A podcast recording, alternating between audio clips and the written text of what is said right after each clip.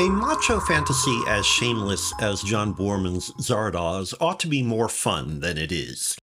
Visually extravagant, technically impressive, it feels like something H. Rider Haggard might have dreamed up after reading Nietzsche and dropping acid.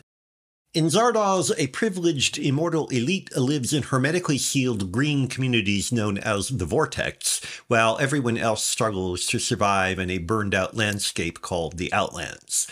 The Outlands are dominated by genetically superior exterminators who specialize in murder, rape, and general mayhem. Leading one group of exterminators is Zed, Sean Connery, sporting a ponytail, mustache, and bright red loincloth.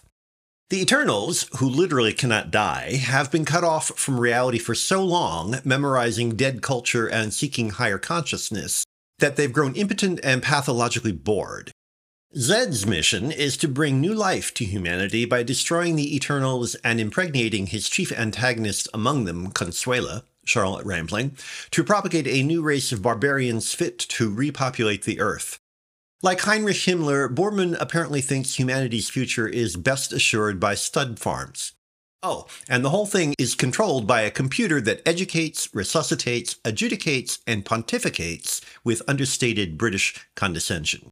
Does Boorman want us to take his surname literally? The Eternals are such a bunch of mincing fawns, you expect them to leave hoofprints in the ever so green grass of their parasitic paradise. Smug and supercilious, they don't deserve to live and know it. When the exterminators break into the vortex, the Eternals beg to be killed. The exterminators are happy to oblige, and Boorman is even happier to show their deaths in gory detail. The film's message seems to be it's time to eliminate the effete intellectuals emasculating all of us. Movie directors are presumably exempt.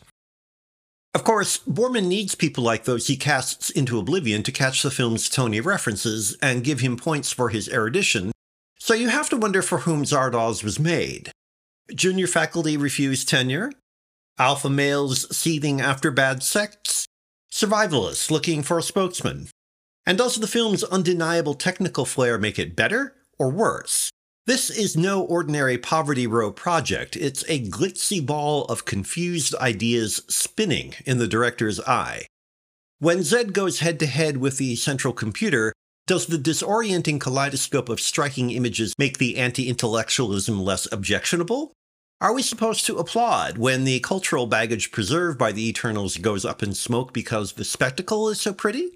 It's that humorlessness mistaken for thematic seriousness, plus some plain old fashioned stupidity, that makes Zardoz less enjoyable than its preposterous situation suggests it should be.